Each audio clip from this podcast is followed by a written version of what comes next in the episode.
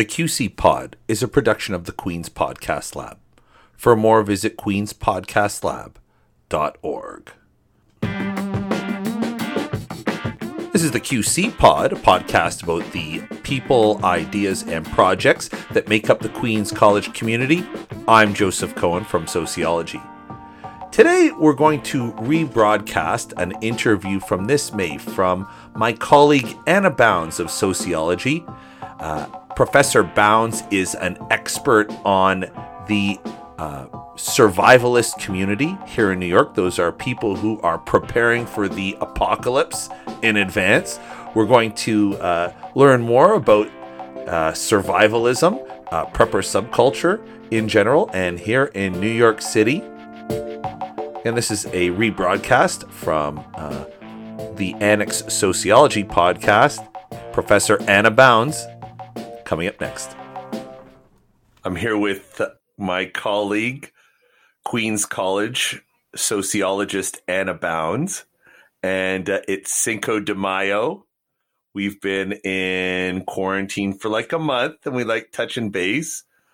And uh, I wanted to have uh, Anna on the podcast because it's one of those moments when your friend explodes onto the national. Did you have a Good Morning America? Uh, you, you know, it, it we, we have taped. It hasn't been shown yet. I just I've been in the New York Times. I've been in the Chicago Tribune, yeah. NPR Sweden. I've been in German newspapers. I have been, yeah, and I just did a, um, another interesting podcast that basically deals with inequality in the nation called Unfair oh, Nation, which is out of DC, which is pretty, pretty, nice. pretty awesome. So yeah, so I'm out there doing my thing. Is it more scholarly or political, or what's its thing? definitely more political. It's okay. uh, very, you know, it's it's uh, hard hitting. I would highly recommend checking it out. So let me explain the circumstances of Anna's big breakout. You know, it's uh, always uh, you never know when your moment's going to come, and Anna has had the very good fortune of releasing a book on survivalism and doomsday preppers in New York City. It's coming out in June or July. Um, it's it's going to be out in July. Yeah, I just uh, did the um uh, the galleys. Yeah, so it's we're we're gonna do it. We're gonna it's in. it's knock on wood. knock on wood. I just did absolutely. Look, you know, I wanted my book to be timely, but I don't know if I wanted like this timely. Yeah, a little but, too but yeah, but yeah, I'll take it. I'll take it. well, wait, it. let's, let's explain. Okay, so the book is called Bracing for the Apocalypse, an ethnographic study of New York's prepper subculture and it's with Routledge. And yeah, so I guess like now that we're all sheltered in place, wondering how to get out of New York City and, and all that. Yeah, I know that's yeah. I'm your girl. Oh my god, I'm yeah. your girl. Yeah, so yeah, it's it's been pretty interesting because you know, like I said, I've been in the press a lot, I've done a lot of yeah. you know, interviews, and people, you know, we have the you know the formal discussion, and then uh, after the discussion, you know, they want usually want to hang back for a few minutes and talk about things that they're doing and try to get mm. some some prepping suggestions. So it's yeah. been interesting. Yeah, and people that I haven't talked to in years have reached out to me um, just to try to get some help. So it's definitely, yeah, it's definitely been interesting. I remember the first of all, it's it's always a wonderful feeling. You only get it a few times, I think, in your career. You're like bell of the ball.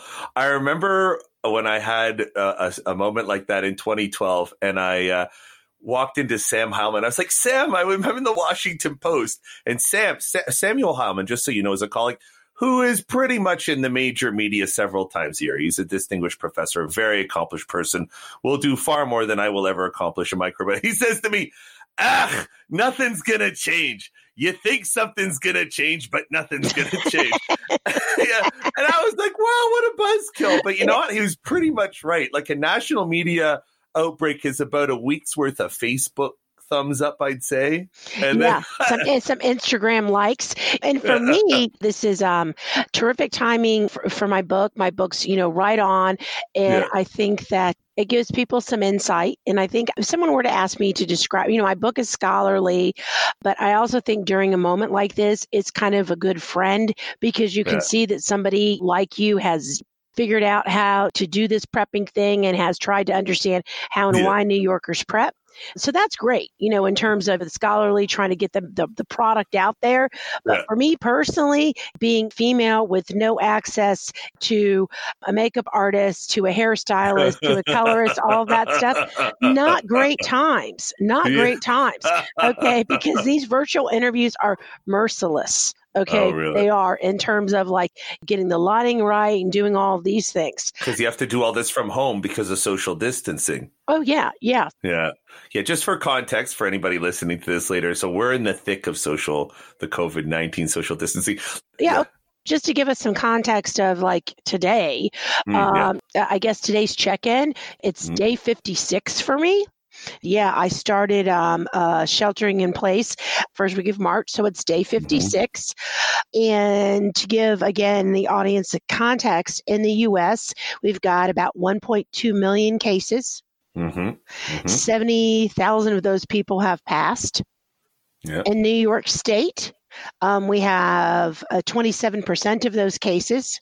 Mm-hmm and uh, we've lost about 25 over 25,000 people so we're wow. at 35% of the deaths in the state and with the city which i think is is tragic is um, that in terms of the number of cases we're hovering around 15% of all us cases which is about 182000 mm. um, and when it comes to uh, the percentages of deaths our city alone our city alone, we account for 26% of the deaths in the United States, which uh, is 18,719. You know, I, I wonder if it's going to be the worst here or if it's going to be this bad everywhere else. It, it, was a terrible experience, especially. Were you hearing from students like firsthand accounts of? Yeah, and I'm not, and you know, and I say this with all due due, due respect to you, I can't yeah. say it was a terrible experience. It is a terrible experience yeah. because I think one of the things that's things that is really making me angry with the media, their cycles, you know, used to, you know, need to move on to the next step. Yes, lots of people are talking about, you know, reopening, but but just two days ago, we had the highest number of deaths in the entire country. So mm-hmm, the whole mm-hmm. point is we're not out of it yet. We all want it. It's spring. We all want to make this past tense. But one of the messages that I want to communicate tonight is we're still in the thick of it. Oh, we yeah. can't stop doing all the things that we're doing because if we do that, we're going to die. Take a look at Texas. Texas got, and I'm from Texas, you know, I was born in Texas, you know, got a little, decided to be a little bit of a rebel and got really way out there and they got hammered right? Yeah. And now they're moving back. So um, yeah, so it's it's day 56. I'm like just like everybody else, and you know, you and I've talked about this. You know, it's it's a roller coaster. Some days you're like, yeah, I'm down. I'm you know yeah. you know doing my work, and then other times you're like, oh wow, it's sideways today. Yeah, man. It's been the the the things that I've seen, or most more that I've heard from my students, because we're all sort of sealed off in our own little bubbles. But uh, you know, we we teach in the same department, and we serve a lot of people who are in households where people are working tough jobs in healthcare. And I heard stuff like uh, the hospitals just stopped taking people from the uh, homes, from the elderly homes. That's yeah. I've heard stuff like yeah, that. all sorts of yeah. I have a yeah. I have a student who um, serves in um, the National Guard who now has mortuary duty, and he's has mustered a tremendous amount of, of courage in a, a, horrifying situation. You know, you're probably the same. I've had students who have lost people. Mm-hmm. Um, I have students who've become sick. Um, I've heard from, you know, in terms of social networks, I've had people who live in um, central Queens, which is, you know, the mm-hmm. epicenter of the epicenter here, who have reached out for, for help we're all doing what we can really finding out um, what it means to be a, a New Yorker and, and, rallying together.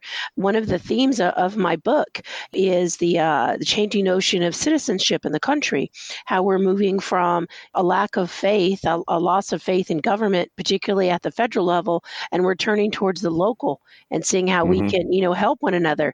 And the pandemic has certainly certainly confirmed that. I mean, up here in New York, that's for sure. Holy yeah. moly. It's been yeah. a very negative experience with the federal government. But like let's let's let's give the audience a little bit of context so they know where sure. you're coming from on the book. Let's start off. Tell me how did this project how'd you get into to urban survivalism. How do you, how do you get yeah. into that? I don't mean, I know. I got to tell you, when my, my, you know, my, my family thinks this is just, you know, now they've accepted it. But for you know, the last couple of years, they thought this was pretty hilarious because I'm not the candidate for this. I'm not. I'm not. But I think that's the point of how why prepping has become popular in the city. And when I say popular, you know, there's certainly a stigma associated with it. We'll talk about that in a little bit. Yeah, for but sure. For me, I became interested in prepping uh, because of my own experience with disaster in the city. You know, mm-hmm. beginning with September 11th, always being at the short end of the stick is the way that I explained it. You know, the person like with the blackout, and to compare the blackout and Hurricane yeah. Sandy, um, first flashlight but no batteries, and then batteries but no flashlight. Mm-hmm. right? Mm-hmm. Always being that person who didn't quite have their stuff together, just like everybody else. I live in Manhattan. Yeah. I live right down the street from Washington Square. This is the land of immediate gratification. Yeah. Okay. It's also in New York, you live outside of your house. Like, yes. Y- y- you need something. You're like, I'll just go to a bodega and get it. It's really, New right. York is a very communal city compared to other places. Yeah. Yeah, absolutely. And it's been really, you know, and it's been really, really hard. And, you know, because we're used to public spaces, we're used to our, you know, our favorite bodega, we're used yeah. to uh, getting what we want when we want it and yeah. specifically what we want. Mm-hmm. Okay. Mm-hmm. So that's difficult, but we're also used to connecting with people. One of the things about city dwellers is that we have this great sense of urban citizenship. We're familiar with the stranger, right? We tolerate one another. We're used to being in public spaces. And so to have no sense of the public realm, this is a, a real loss for us because, you yeah. know, as Jane Jacobs has said, the most important thing about the city and the success of the city is the social fabric, you know, the public yeah. realm. And we don't we don't have that right now. Yeah. You know, so it's it's it's crazy. It's crazy. Parenthetically, you know, my impression, I when I first came to New York, I was like, wow, people are very abrasive. But the more you get to know them, you realize they're just loud and forthright, but actually extremely friendly. New York's a very, very friendly city. I find at least. Well, yeah, I take you know your, your, point is well taken. You know, I grew up in the mm-hmm. South where everyone seems very friendly, and with all due respect, you know, to Southerners, we know that's not the case. We know that people are polite. They may seem to some, you know, more genteel, but you know what? It's not true because you never really know quite where you stand.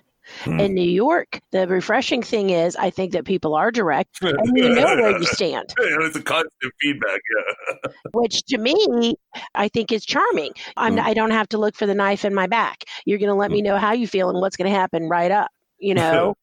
yeah. And that's unfortunately I wasn't familiar with that experience until I got here. And to tell you the truth, I, you know, I love it. New York is the first place that's felt like home, but I was a little bit weird anyway because when I was much younger, I had this was really interested in the city.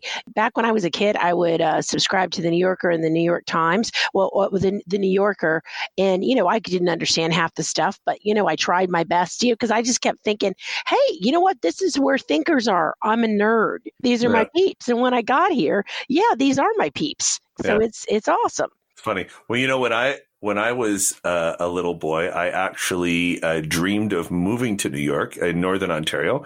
And actually, me being here represents the achievement of a uh, lifetime goal. Oh. Yeah. And I'm very grateful. Yeah, I'm yeah. very, I'm very grateful to be at, at, in this job in part because, yeah, it's really something I got. Well, well, congratulations. That's pretty awesome.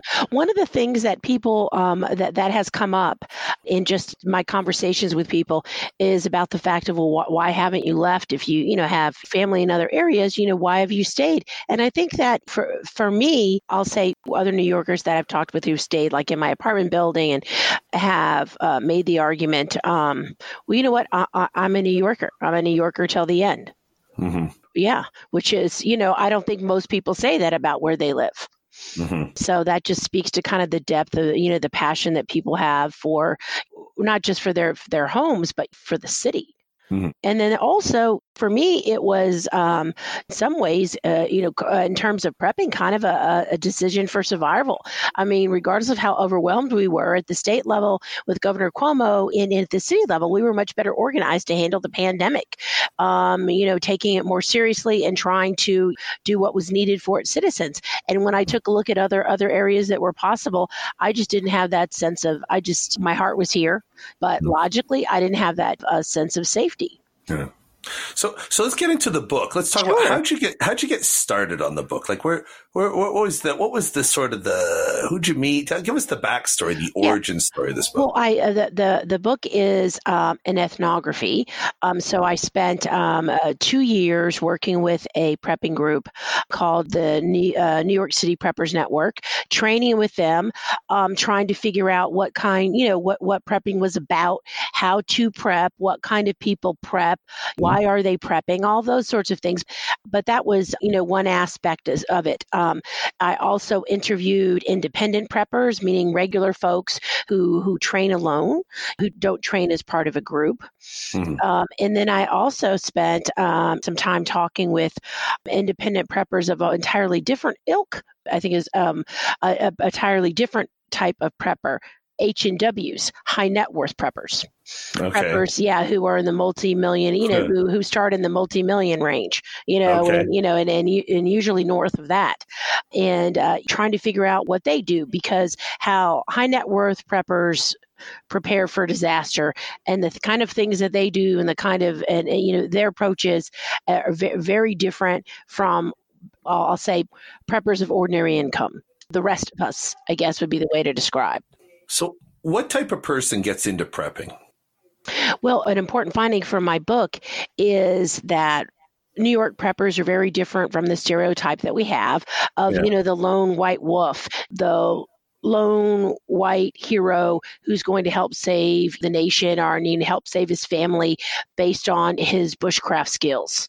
Okay, right, we, right. in American popular culture, we have this idea that there's the guy with the scraggly beard who's stockpiling things in his basement, you know, or in the bunker that he's built by himself, right? Uh-huh. And you know, he's uh, stockpiling his pr- provisions and his ammo because he thinks I've got to do this because the government's coming for me. Mm-hmm. Yeah, that's my conception. Right, right. Honest, yeah. It is not. It is. It, it right. is not. In terms of taking a look at New York preppers, a lot of um, individuals are a, a lot of uh, preppers are, are people of color, and they prep because they believe the government isn't coming for them in the event of a disaster, which is a completely different type of logic. You know, yeah, and and I would argue that that in some ways is much more reality based, based on you know the responses that at least people have perceived in terms of watching television. You know, or seeing Hurricane Katrina a couple of years ago, Katrina, several yeah. years ago. It was kind of the first one where was was really on the map, and then taking a look at what happened with Puerto Rico, right? Taking mm-hmm. a look at during Hurricane Sandy, the perception that their their own neighborhoods were under served. You know okay. that's one way to look at it. And another another way is to also keep in mind that preppers aren't just men. There are many preppers who are women you know who have leadership roles who are really kind of setting the pace in prepping which i think right. deserves some acknowledgement. So so these aren't turner diary types then is what you're saying? Mm, no no, you know the the argument. Uh, here's the thing about New York preppers. Um, I've discovered that they do come from all walks of life, all levels mm-hmm. of income. Um, these are individuals who've started to prep based on direct experience. New mm-hmm. York preppers prepare for disaster based mm-hmm. on direct experience being in a situation and not knowing how to deal with it, right? Not knowing how to best protect their families. Uh, whereas um, when you take a look at kind of this myth of prepping, it's something, you know, eh, that people do based on some dystopian fantasy that they have.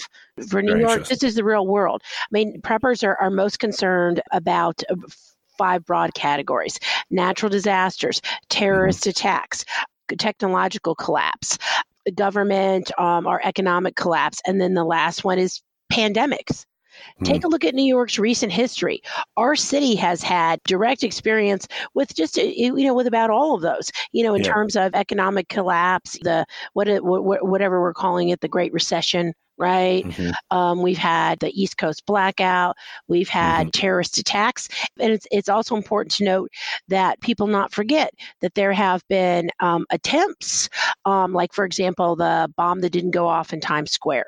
Right? right? the challenges that the person had at the subway um, that that bomb didn't go off and then we had the person who tried to carry a bomb onto the subway and ended up injuring himself right mm-hmm. that was near times square as well so I just don't want us to think, and we also, uh, you know, most recently, um, in terms of, of terrorist attacks, which were successful, um, the West Side Highway. Hmm.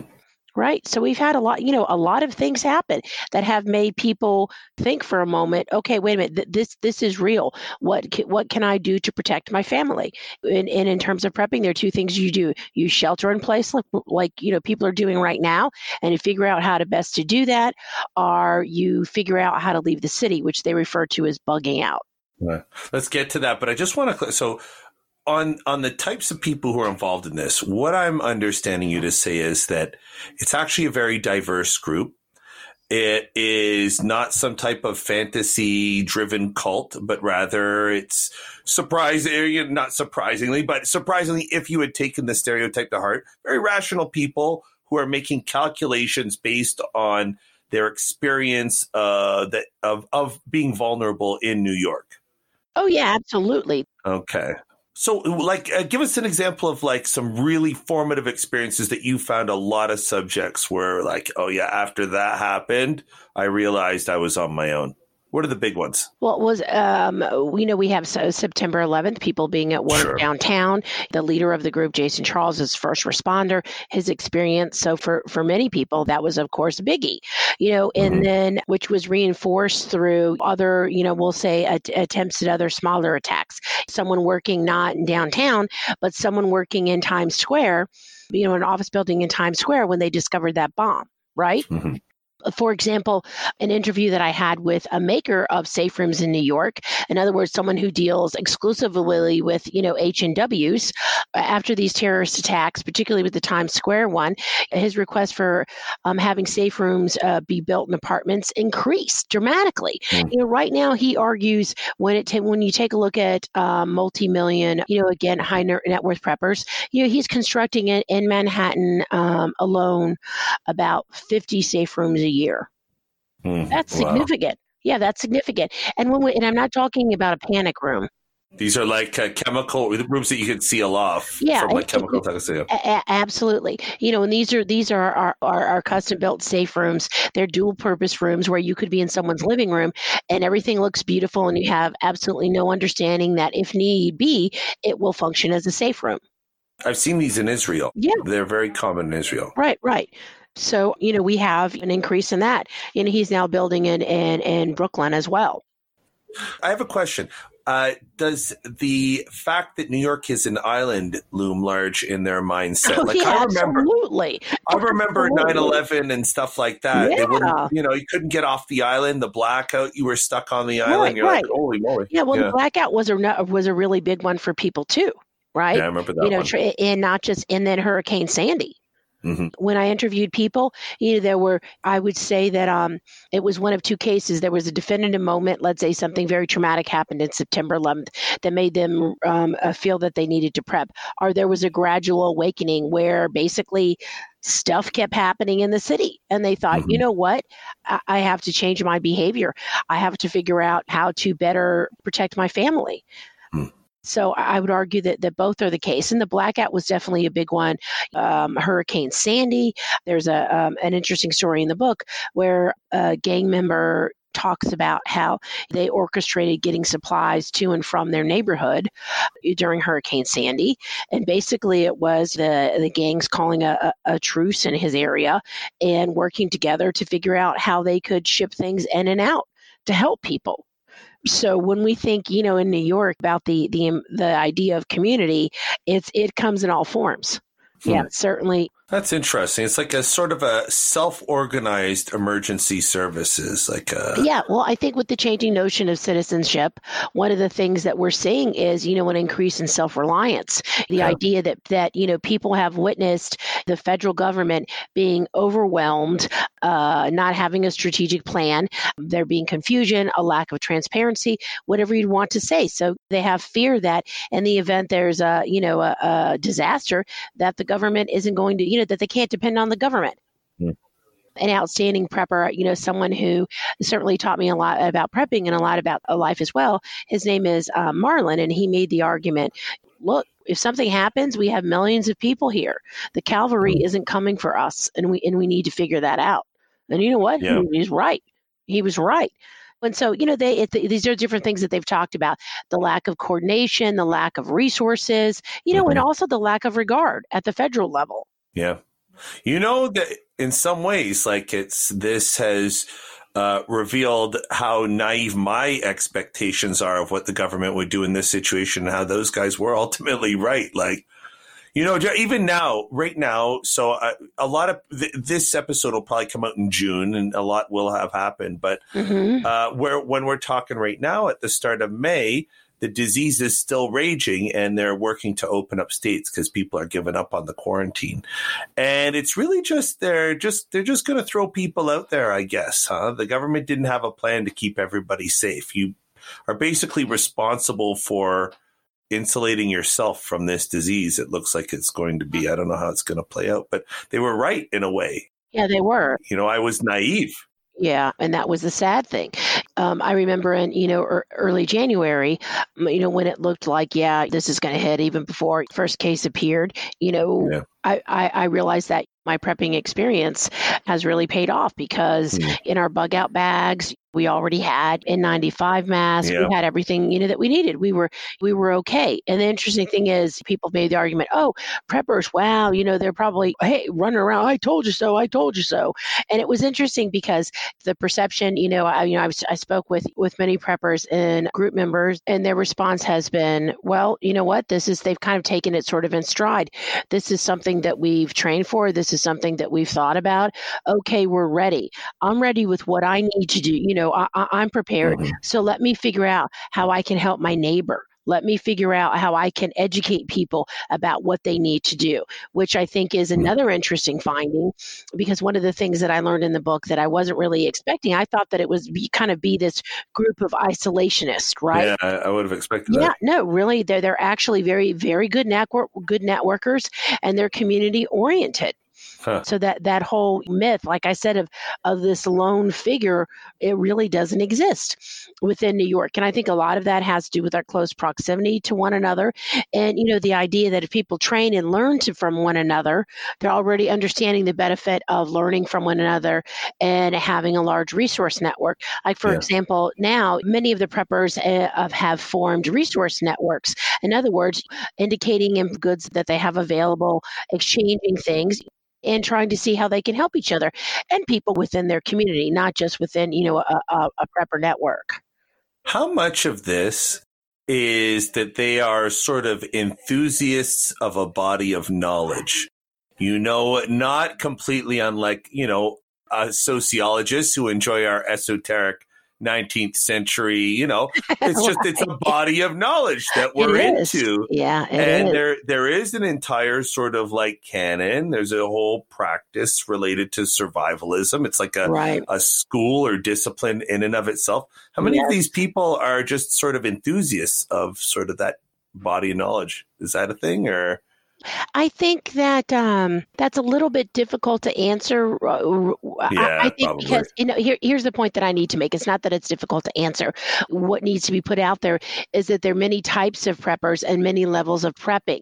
So mm-hmm. you do have definitely you know hardcore people, and then you have people who are, are interested in just prepping for specific events, or mm-hmm. you know not going all in and having this be a lifestyle right? Yeah. You have people in, in this prepping group who attend all events, who attend all, you know, in the NYC Preppers Network provides a variety of of activities, everything from from lectures to beginning excursions to um, outdoor uh, um, excursions. In other words, overnight camping trips for beginning preppers to excursions for advanced preppers, where hmm. you will live for three days on what you brought with you your gear. There's no water source, there's no food source, there's no shelter.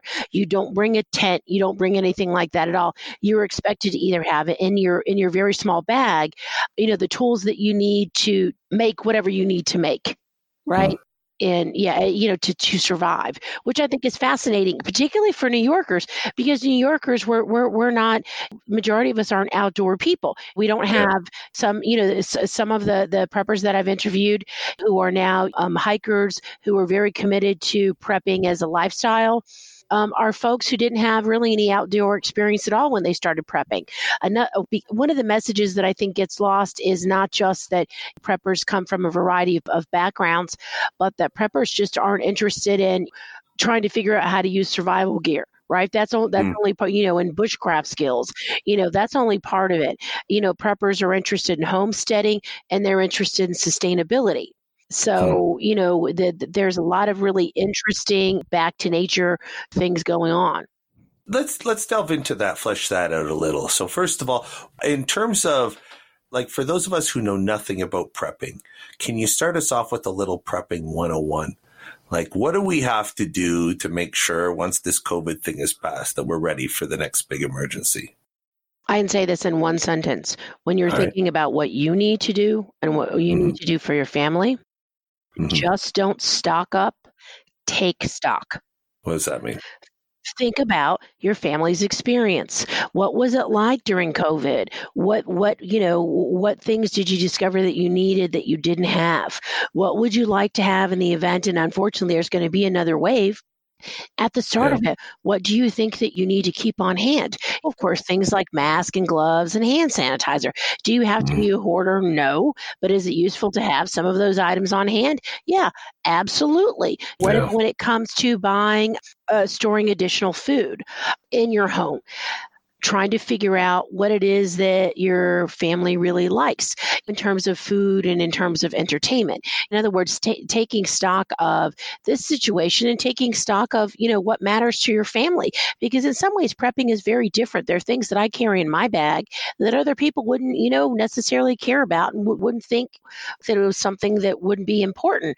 But, you know, but when, but when thinking of, you know, sheltering in place, one of the recommendations that I have is that people think carefully about how they really live their lives and what's comfortable to them instead of running to a big box store, ordering a bunch of things on Amazon or going to Costco and buying some vat of blue goo because people say that the shelf life is, you know, for a million years and that your family can live on this for the next year.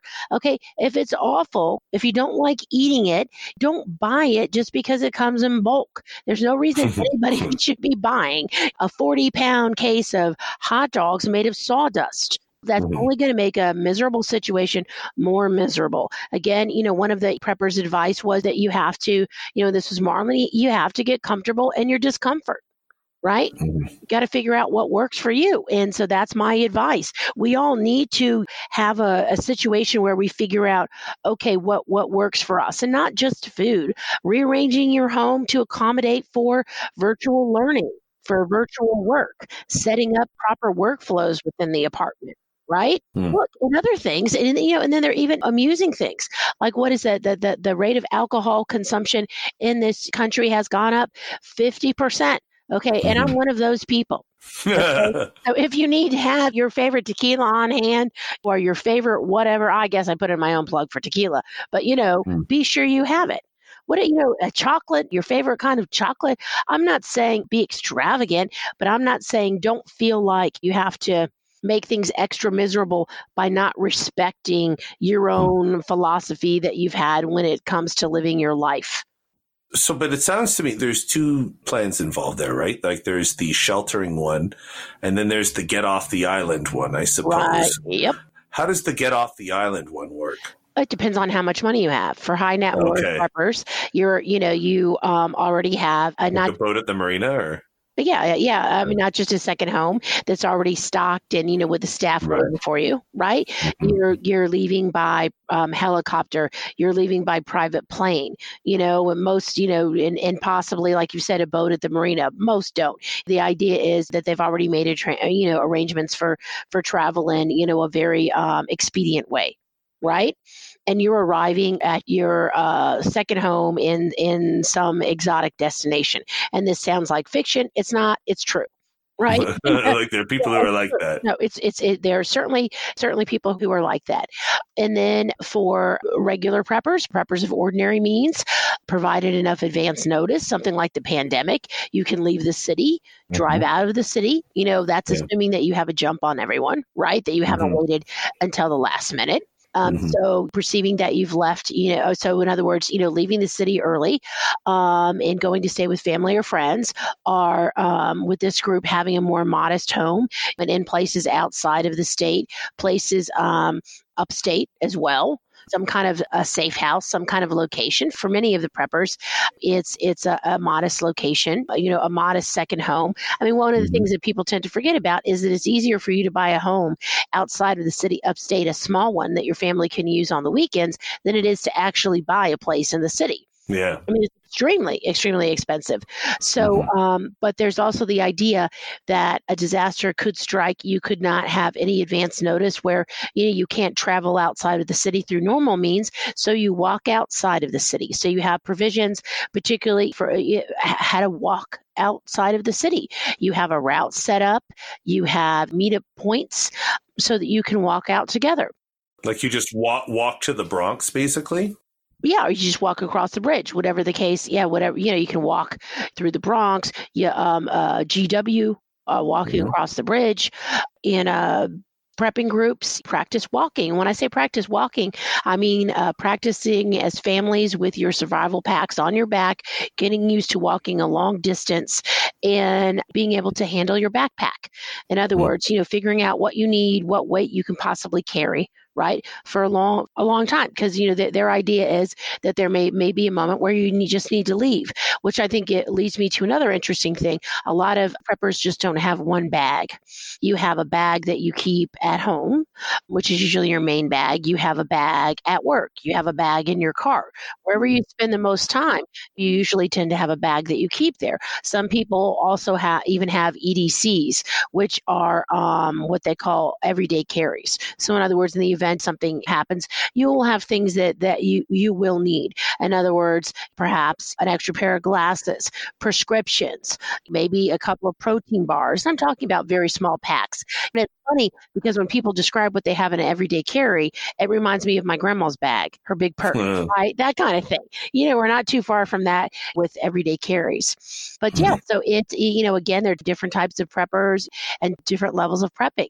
Some people even get, even have very small bikes, you know, those those uh, fold out the folding bikes, yeah, yeah, yeah, at their workplace and things like that so again, it depends on how much you'd like to invest. And also, too, preppers, a lot of these individuals are do it yourselfers, people who like to mm. tinker, people who like to build things, people who, um, like, for example, one of the preppers has um, a degree from FIT and he's amazing. He's a Renaissance man. And he thought to himself, well, okay, here's what we need during the blackout. We need a light source, you know, we need some supplies. So we have all those. But you know what? Let me take on the idea of trying to figure out how to build a generator. Can I do that on my own? Mm. Yes, he can. Those yeah. are, you know, these kinds of people, right? Interesting. Yeah. And their um, idea too is that, you know, you're not going to be necessarily prepping alone. You're going to be prepping within a group, just kind of like we're sheltering in place. And, you know, having people with diverse skills is important. Hmm. So, uh, what have you, what have you learned about survivalism uh, since the the outbreak, the pandemic? What I have learned is, or what has been reinforced is what I learned in my book. The fact that, you know, survival is, you, you can't survive alone, right? The idea that that community, is, in particular, local community, is the key to survival. Hmm working together, learning from one another, sharing that's what's going to get us through because i would make the argument you know when we take a look again how miserable the lack of management has been at the national level the local really is what's gotten us through this, not waiting for the president to make to give the order for companies to start producing masks and goods, for New York companies to to begin doing that, for people to to start forming sewing circles to sell masks for hospitals, people leaving you know groceries and supplies for the elderly in their apartment buildings, you know that mm-hmm. kind mm. of thing. Yeah. That's what patriotism is about. Mm. Yeah, totally. It's not about this this stockpile that's a myth. So what about like just the you know broader society takeaways that you got from the study? Like you spent some time with you know the preppers. Did it change your the way you understood like New York, you know, in in in as a whole, or how America worked? Like what did did your perspective on that change? Yeah, because it, it was interesting because for me, I thought that other people didn't have the same inkling that I have. In other words, they were all just interested in prepping for prepping's sake. They mm. didn't have that inkling, like uh, of wow, some really awful things have happened here. I, I, better figure out how how to adapt to this. I mm. thought mm. that was me coming at this in terms of my own interest and my own perspective as a sociologist. I wasn't thinking that all of these other people. I mean, that the enrollment or you know the the membership for for the NYC Preppers Network is uh, about 500. Mm-hmm. Which you know, and you have to understand that there are a lot of people who prep independently who aren't part of a group right this is the mm-hmm. only um, the only formal you know the only public group of preppers in the city but what what i've learned is that everybody has it's kind of a everybody has that same mindset you know so i came away understanding that to be a new yorker you just don't need street smarts you need survival smarts mm. that's just a fact jack any any uh, evolution of thoughts on like how the rest of society treats the preppers or like the misconceptions surrounding them or? Well to me i think it's a, there's definitely a stigma associated with it. Yeah. Uh, but i argue that there are many more people prepping than we know about. It's just that it has a stigma and they're not necessarily disclosing it or they may not you know even realize oh wow this is what i'm doing. And and there there isn't an official survey on preppers right? But when we mm-hmm. take a look at american popular culture there there's a lot, a lot of uh, um, anecdotal evidence. You know, when we go to Costco, we see all these survival packages available. People are yeah. buying them, right? There are over a million books on prepping on Amazon there's people reading them, right? You know, mm-hmm. there are all these markets, right? People are shopping for, you know, not just camping equipment at place at sporting goods stores like um, REI and you know Paragon. Instead, people are shopping for survival goods. Also, when we take a look at American film and when we take a look at television, um, when we take a look at commercials, they're definitely representations of mainstream preppers mm-hmm. and, all and all sorts of uh, that are being used to advertise advertise all sorts of products, everything that you would imagine from like, you know, some some kind of let's say some type of prepping gear to selling cars. It's, mm. it's, it's there. So I would argue it's definitely an undercurrent. And and it was interesting because last year in 2019, Oprah Winfrey has this popular Christmas uh, gift list that she puts out every year, uh, mm. and it's you know she has a and it's uh, covered in the magazine and it's covered on the show and it's all of these terrific, beautiful, amazing products that you can buy for people you love for the holidays. On last year's um, um, list was a luxury uh, bug out bag. Hmm. It's all sold. Yeah, right. Yeah. I mean, it was quite expensive. It's very mainstream. Yeah, yeah, very mainstream. And it's, you know, the New York Times had a miniature version for people who live in the city. They had that crazy Altoid, um, Altoid box size preppers kit, which is crazy. And then, um, yeah, and then, uh, you know, all sorts of things. You know, even home home goods stores like Pottery Barn, they now mm-hmm. sell prepping bags. Yeah, they're like $500 a piece. That's crazy. my advice is don't don't buy it. Make an, you know this is again for people figuring out if and when they need to prepare. Please do not buy one of these unless you've you've reviewed it and you're you're really comfortable and you really like the products that in are in there. I would you know encourage you to go to an actual prepping uh, website and put your own bag together or you know have them curate it for you i wouldn't recommend that you spend that tremendous amount of money on the bags that are supplied because when you take these more mainstream bags because they're not worth the money hmm. what did you learn about like you know how people deal with trauma like there's a lot of i remember when I was reading your book, I was like, wow, there's a lot of trauma driving this. Like, uh, or it's, uh, it's there. The theme is there. Yeah. Uh, how, how's, how's it? How's it shaped? I think that that in some ways prepping is uh, people trying to get control over um, a challenging situation mm. um, and trying to figure out how they can best survive in a particular scenario because they've been in a situation, like I've said, where things have been bad. So I would say mm-hmm. that it's definitely associated with trauma. It's also definitely associated with, you know, people really being passionate about things like homesteading and sustainability and thinking, you know, that they want to try to step away, you know, even city dwellers from this life of consumption because your allegiance to all these things, you know, at the end of the day, as much as we love them, aren't really going to help us in an emergency situation. Mm. I mean, look at me. I look like a calico cat right now. That's what preppers need to do. They need we need to, you know, have some sort of good self care practices, massage, massage. That's what I'm missing right now. What are you missing, Joe? I'm missing a lot of things. Uh, I, I, would love to watch baseball and eat chicken wings with some friends. That's uh, yeah, dude. We got to do that. Yeah, man. Do that. That's what yeah, I'd like to be yeah. doing. It'll probably be in 2020, 22 or something. I think at this rate, but uh, we'll get there. We'll get. I'm, we'll well, get I mean, I'm I'm out in New Jersey. Have you has has this experience caused you to rethink your Manhattan location? Are you considering joining us in the suburbs? No, nope, nope. I'll tell you why. Because you, you, you keep pay, posting those crazy pictures of Costco. I'm not oh, yeah, into that. I could just you know put on my mask and gloves and walk to the store. Mm-hmm. And of course, there certainly have been shortages of things. Yeah. Here too, though. Yeah, you know, when this started, I had two weeks supply of things, and you know, I've since extended beyond that. Like one of the things that I did that apartment dwellers don't usually think of was that I bought a, a small freezer Hmm. Uh, yeah. Wow. There. So we're yeah, but it's not really that big. It was pretty small. It fits behind. It makes all the difference, though. Dude, man, let me tell you something. It it it, it sure does. It I sure bet. does. But yeah, you know, I think that this whole experience, I've learned a lot about people's creativity, their mm-hmm. inventiveness, mm-hmm. their will to to take this on because they don't feel like the government will be rescuing them, and they're yeah. right. They're right. Mm-hmm.